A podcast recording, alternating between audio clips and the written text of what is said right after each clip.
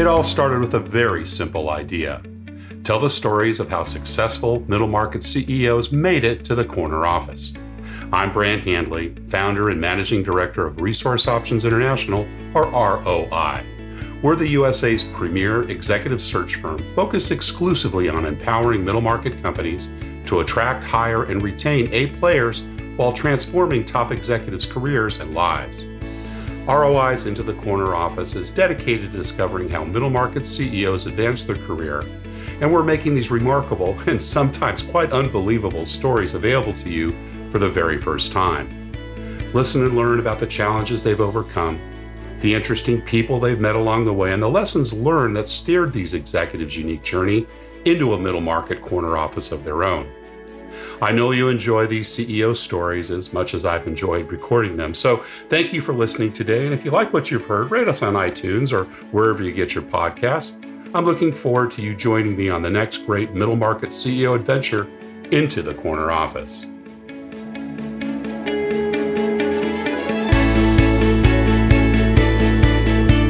Our guest today is CEO Scott Simon.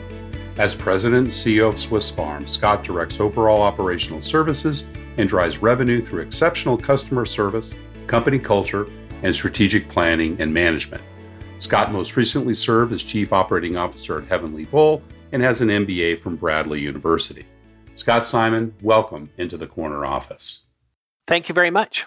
How wonderful to have you here today. Well, as you know, with this podcast series, we uh, get to know the the uh, CEOs and their and their journey into the corner office, and we like to kind of start with the early years. Tell us a little bit about where you grew up and you know what your family life was like. Uh, I grew up in Los Angeles, and I had two older sisters, and I'd been in retail most of my early careers in high school. I always worked, and um, so How I old were grew you up. when you started in retail, Scott? Oh, I, I think my first job was uh, probably like 11 or 12. I had a newspaper route, and um, I had 42 papers. Um, it was seven days a week, and on Sundays you had to wake up at five in the morning to deliver that really heavy paper. Was this the kind where you'd go door to door and have to collect the money at the end of the month You as did, well? and and that that it's that in itself was a huge learning curve because uh. I, had one guy that you know wouldn't pay me, and I actually had to get my mom to help me. Um, but yeah, it was a great learning curve, and, and even today, you still use those uh, resources to help you. You know, it's so funny. So many of our CEOs, male CEOs, and I mes- might mention females as well, were either having their own um, paper routes or you know other types of things at a very early age. One female CEO actually got paid a penny apiece to fold the papers for her older brother. Yeah, that was probably a smarter person than I was. I actually had to get on my bike and deliver. exactly. If I had a younger sister, I think I would have put her to work that way too. Uh, tell us about your parents, uh, professionals, work from the home, a little bit about them. So, uh, my dad was an optometrist, and uh, my mom helped him during the early years of his building his practice. And then she was a homemaker for, uh, you know, after she started transitioning, helping along his business. Um, wa- the the saddest thing was, you know, years later after my dad had retired, and I had said, "Dad, you know, did did you like what you did?" And he said, "No." He said he hated what he did, and I thought that was so sad because um, I've always been lucky enough to only do what I love to do. If you don't love what you do, um, if you love what you do, you never work. So that was that was really my philosophy. Just kind of growing up, I always wanted to do stuff I like to do, and making people happy was part of that. You mentioned a couple of sisters, older, younger. Older sisters who uh, actually thought they were my surrogate mom. So as a result, you beat me to the next question. Yeah, listen, there was a lot of uh, uh, majority rules, and and it didn't work very well with me. oh, that's too funny. But you know, listen, they were a good influence, and they certainly cared about me. And the fact that uh, if I had any disconnect, I would just send my sisters after them. There you go. Exactly. Because uh, let's face it, they, they did have value.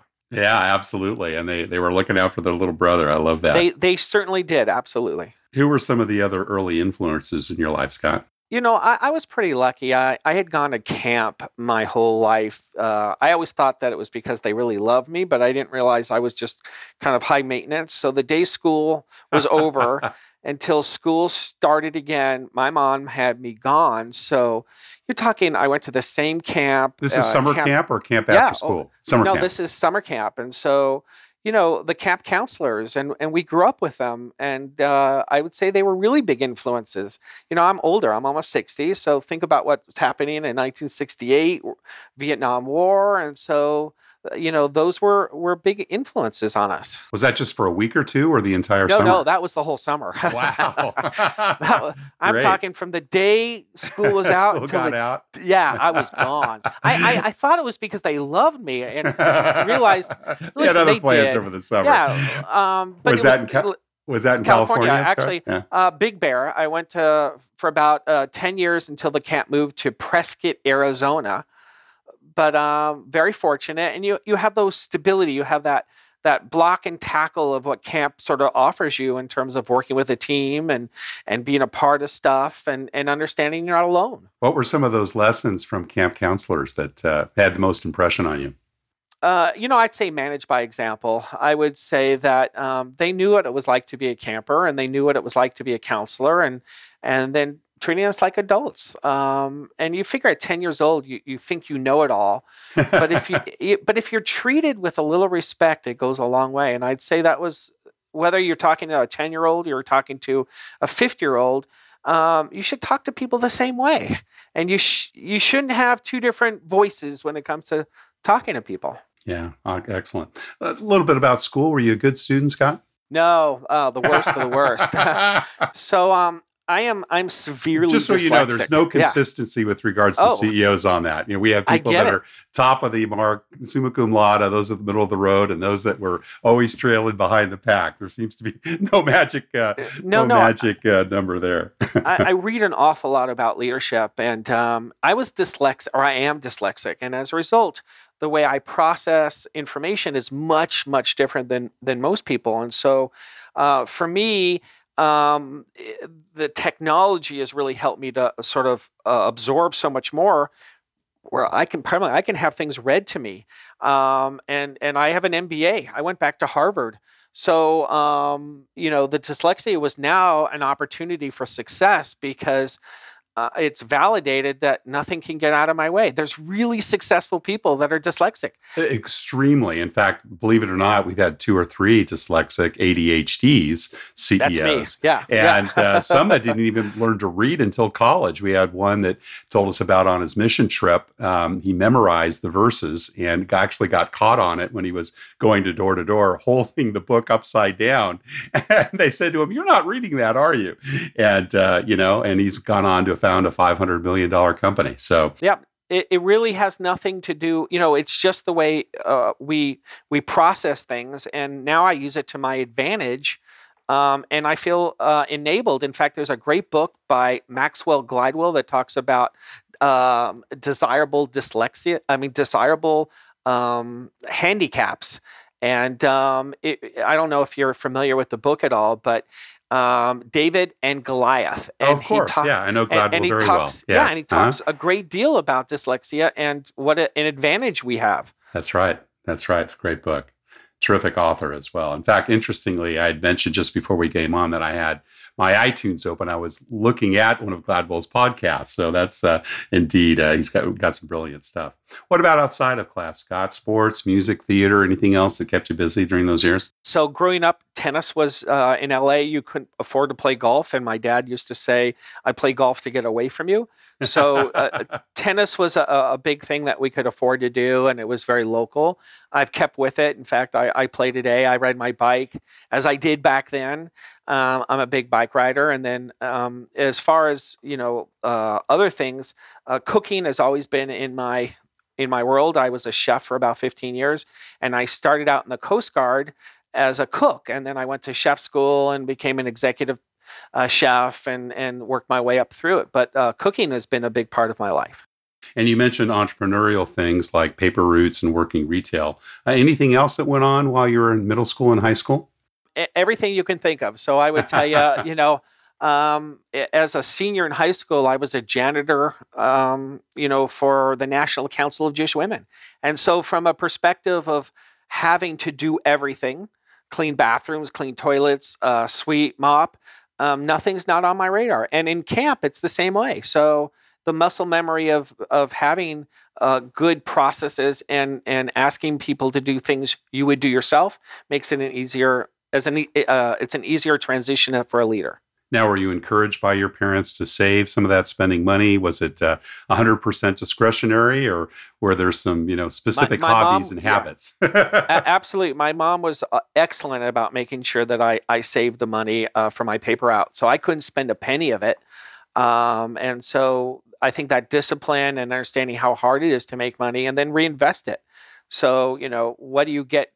Buying something is great, but buying something that might yield some profit and, and reinvesting that has always been part of what success looks like in our family. Got it. Got it. So, so all the all that money you saved over those years, did that go towards college, or were there other investments that you made along the way prior to all that big investment? So, yeah. So, you know, um, uh, that was so long ago.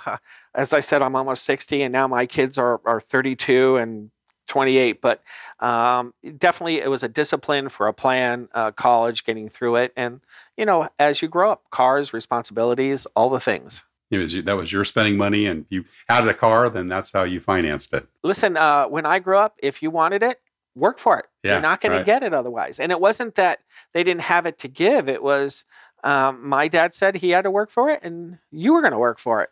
Yep. Know so, that, know um, that work ethic. Yeah. And and by the way, there's nothing wrong with it. Uh, it's what we instill upon. You know, it's funny when I interview, and I interview a lot of people. Um, one of the questions I ask them is: Is anybody here in indentured service? Is anyone here because they have to be here? and and of course everybody says no and so as a result the the common denominator is we're here for disposable income money and and so we we make sure we set those expectations out in the very beginning of the interview process was it a foregone conclusion that you'd go to college since dad was a doctor no no in fact i, I probably bailed out four or five times um, before it, it, actually stuck. And and I I ended up getting well, my master's. Dyslexia probably was a challenge, right? Or oh, at that absolutely. Yeah, and there's no yeah. computers. So today I can talk into a computer. I can type it out. Everything can be read to me. Um, I mean, I've really mastered uh, the techniques and and the strengths that that the technology has afforded me. So now it's a level playing field. In fact, because of my retention listening um, and dyslexias all have different um, values, um, my comprehension for listening is pretty spectacular. So um, if I read it, forget about it. I'll never remember it. But if I hear it, I'm golden. What did you end up studying in college, Scott? Um, I have a, a, master's degree in leadership and business uh, through Bradley, and because of my uh, pursuit under, uh, through undergraduate, I didn't need an undergraduate degree to get my master's. Um, I, I, had 10 years experience in leadership. I was a director of hospitality in casinos, and and they and I'd done a lot of classes, but um, they, so they you just applied, the opportunity. You applied that straight to your master's, then you never actually achieved the bachelor, so to speak. No, but I am going back to school. So um, I'm starting all over again at community college, and my goal is to get a, a BA degree sometime in the future. Well, that's a first. Listen to that, our, our, our, audience there. We've got a almost 60 CEO that's going back to get his bachelor's. How, how cool is that? and what's your motivation for that, Scott? I want to be a lawyer, so I want to go to law school.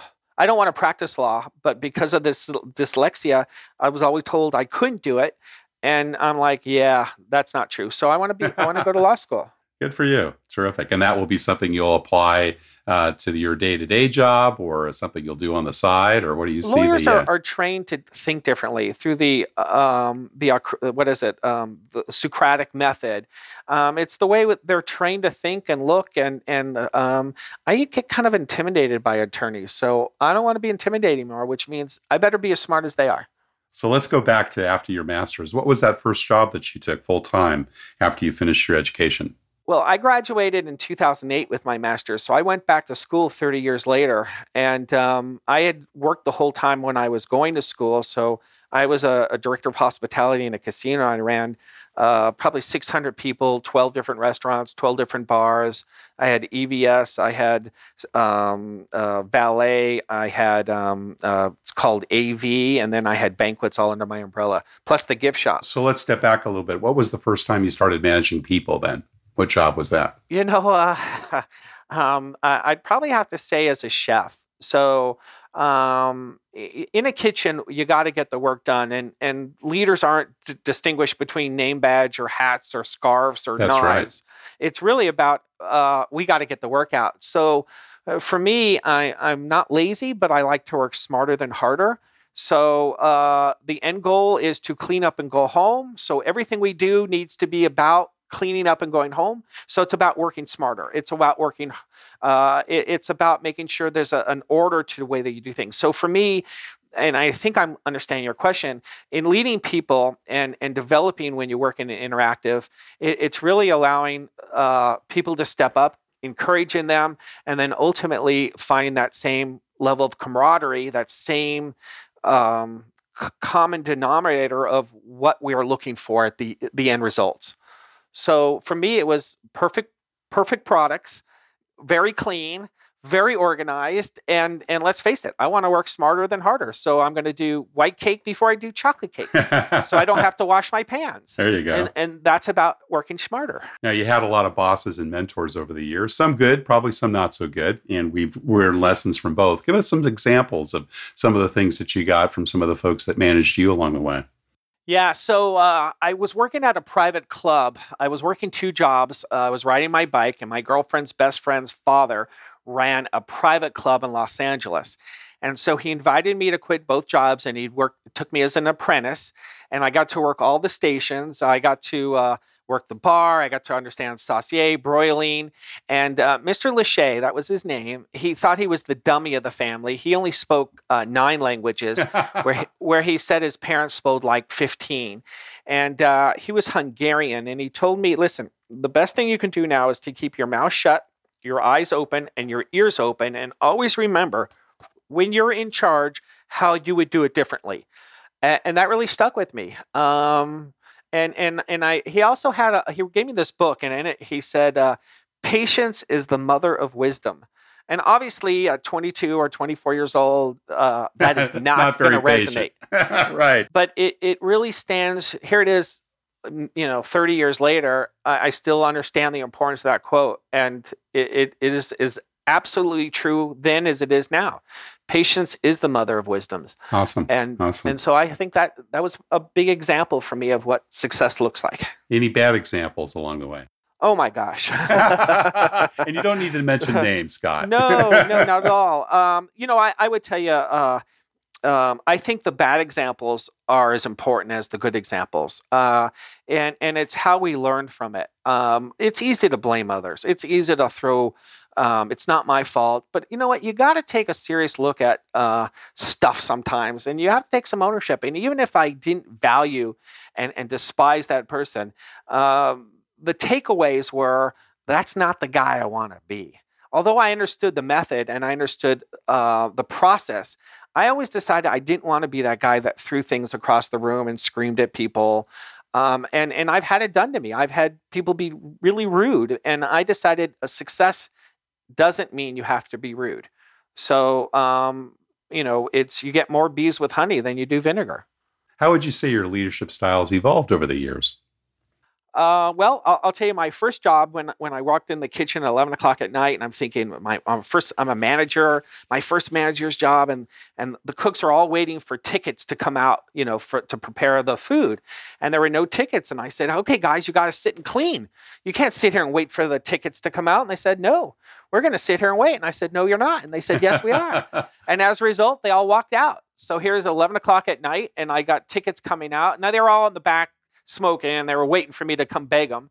But I learned very quickly, uh, yeah, you, you can't do things with a big stick. Um, and so I I think my my leadership is involved is to seek to understand before I diagnose. I, I think it it's also situational. You can't white brush it. You have to look at situations and, and take them on a one off. But I also think that you have to um, have a level of consistency and, and discipline and, and an approach to uh, how you evolve because I think leadership is something you, you are you, you you learn you're not born with. Um, and um, I mean, there are some great leaders uh, that have born into great leadership positions, but those are few and far between. So I think leadership is something you're taught. Now, you're currently CEO of Swiss Farms. Was that your first CEO job? Yeah, I was a, uh, a chief operating officer for a chain of restaurants in California. Uh, and so this was the first time I was the president and CEO. And tell me about the biggest change that you went through as you stepped into that corner office. Uh, buck stops with you. You ain't got no one to blame but you. And uh, it's not always your way. You know, it's funny. Um, I don't think this is true for everybody, but for me, it's not your way. If you're if you're smart, you manage uh, to surround yourself with people that are a lot smarter than you, and, and then listen. Um, my wife says it. I don't think I do it enough, but we should spend more time listening than talking, and I think that's what I should be doing. Um, I, I employ people to make decisions and help me with the process, but undermining them is not success. And so, building a collaborative space that's transparent, uh, that's safe, uh, will build on future successes you know that collaborative cooperative approach particularly with regards to not having to be the smartest person in the room is is very consistent with many of the ceos we've spoken to. Yeah clearly I, I say this often i am not the smartest guy in the world or in the room and i don't want to be. I just want to surround myself with people a lot smarter than me. And so that's what's important to me is um tr- and also i don't want to surround myself with the yes people I want people to give me their true opinion. I want them to be smart about it, but you, you have to take the good with the bad. How do you decide if it's time to micromanage or, or when to stay out of the sandbox? Yeah, um, great question. I, I, would tell you uh, runway. Um, I, I, set certain expectations. We, we talk about deliverables, we talk about timelines, we talk about all the things that are, are measurable. And, and you give, my mom used to say that, you give people enough rope to hang themselves, which is um, until you prove me wrong, I'm going to assume that we're we're aligned. And so I worked with an old chef that used to say, "Don't even trust your mother to take stuff out of the oven. You you always check it yourself." And so the idea is, as you delegate, and delegation is a big part of our success, um, you better follow through on it. And then if if in the event things aren't aligned, then you know to start peeling it back. Um, but first I give everyone the same chance, and, and hopefully zoom in when it's not. Right. Yeah, yeah, it makes sense. Let's talk a little bit about company culture. What, what are your thoughts on building one? You know, it's funny. I, I, think that's sort of like the word control. I don't think there is such a thing. Um, I, I, think that the culture. Uh, I'm in a 50 year old business. We've been here for 50 years, um, and I think that the culture of the business is really up to the people that work it and believe in it. Um, we have people that self opt out because the culture doesn't fit them. Um, I think culture can be a scary thing for a, new, a newcomer. And so, how do you make a culture inviting? And how do you make it transparent? And how do you make it um, successful? Um, I think culture starts from the top down, not from the bottom up. Um, and so, for me, so you, do you see your role as setting the company culture? I do. Listen, I work six days. I interview every team member that goes through here. Um, I try to keep my fingers, you know, uh, on the pulse. Um, but I, I, think culture is a dynamic, deep, and wide thing that uh, it, has got to breathe. And you know, you can put a little sign on the wall that says, "This is our culture," and this is what. But listen, that's just another sign on the wall. Um, and the real culture is to make sure that you're you're being governed by uh, people doing the right thing, not putting a sign up there that says uh, uh, integrity. You know, we do the right thing. So, um, but it's dynamic and it changes, and and you have to be able to evolve with that change. What would you say is unusual or unique about your culture at Swiss Farms?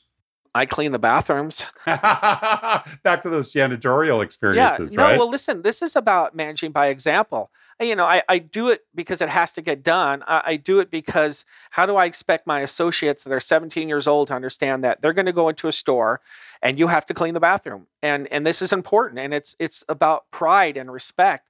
I, I would tell you that um, for me, um, influencing a culture and setting up like-minded goals. Um, when we interview people what we expect of them when they before they even show up for a job we set expectations. And that's about our culture. Um, you know don't lean clean. Um, uh, uh take ownership.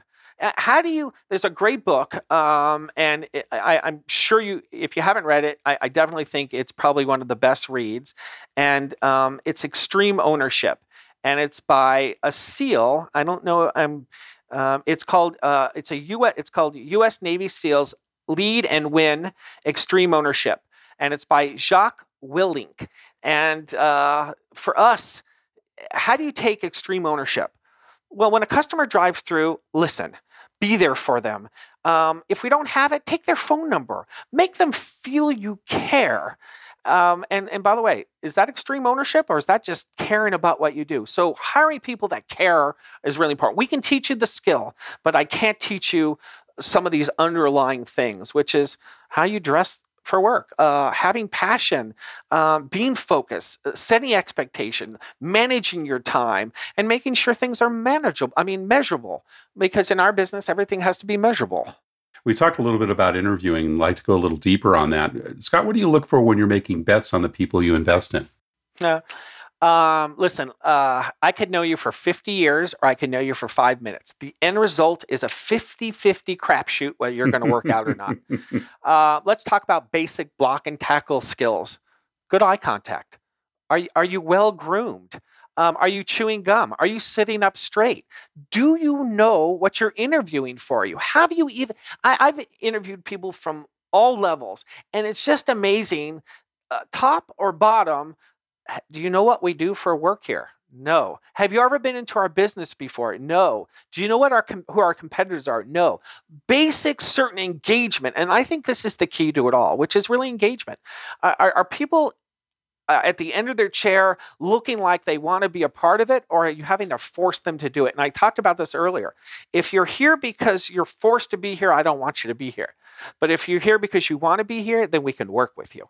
I, I can't I can't teach you your heart. I can't teach you your mind, but I can teach you the skill. And if you have the heart and mind to do it, sky's the limits. And and this is where it's really about um, uh, my next book because I'm a geek and I and a complete listener. So I, I read, I, I, listen, but I listen to a book a week if I can.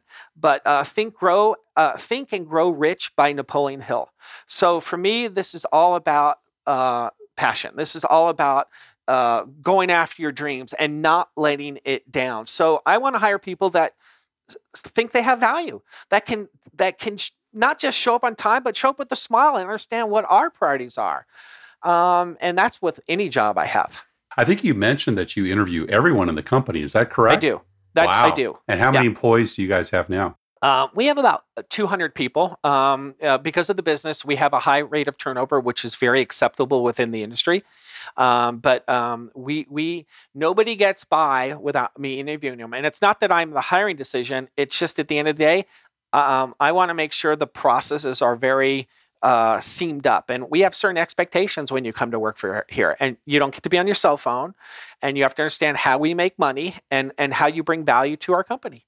So if they get through me, they're pretty golden.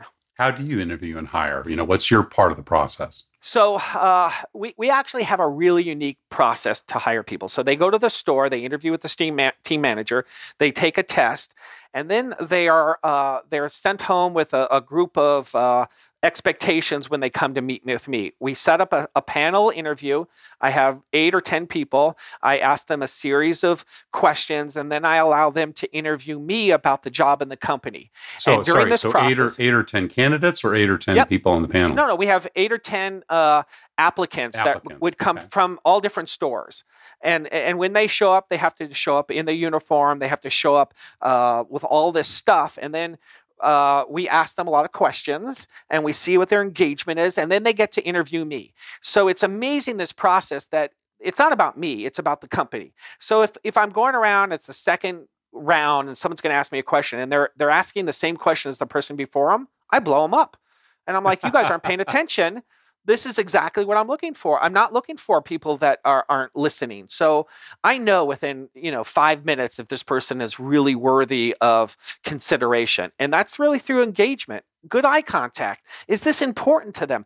And and the worst part is um, they come up with gum.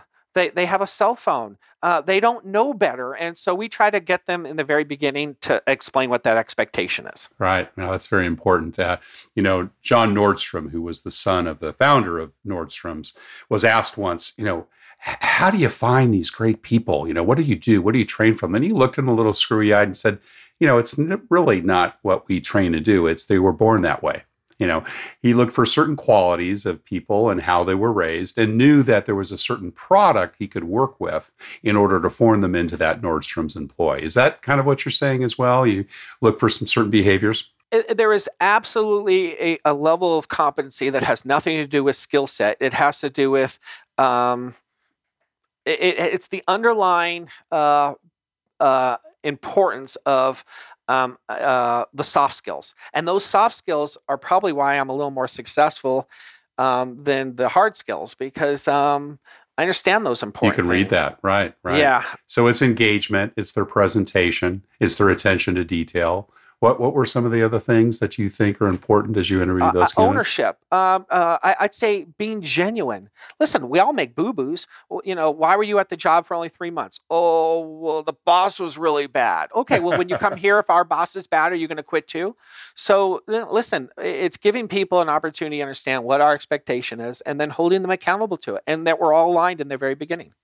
Now, it sounded like you also give them the opportunity to ask you questions. What, what were some of the better questions that you've been asked over your years of interviewing folks? You know, I, would have to say, uh, you know, expectations. I'd have to say, you know, why do people get fired here? Um, um, it's the, the low hanging fruit where people get wrapped up into some of this stuff as to um, what success looks like. Um, what you know, what are the things you would look for? How did you get to be? How what would you suggest people do if they want to be successful? Um, you know, I, I I love sending. I like sending people back for a second interview. And so what we've been doing is is if we have a candidate we know has the potential, we'll bring them to the side and we'll sit down and explain to them where they could have done better. And then we ask them to come back a week later to see if they're ready to interview again. And it's amazing how receptive they are with just a little bit of guidance. Wow, that's great. You give them a second chance. Yeah. Well, Scott Simon, you've been very, very generous with your time. We appreciate that. We've got one last question for you that we ask all our CEOs, and that's, you know, what career and life advice would you give to someone who's got their eyes on the corner office, whether that be, you know, an entrepreneur that's maybe setting up their own business, uh, or perhaps in more corporate environment as you found yourself today? Well, I'd say uh, read as much as you can um, get a hold of as many autobiographies and and as many uh, um, books that you can. I would tell you talk to as many people as you can, um, and I would tell you to ask the same question to the same to as many people as you can because it's amazing uh, to get different perspectives. Um, don't don't put a line on the ground and don't don't have a line um, when you set up a line for expectations, there's failure involved. So be fluid, be flexible.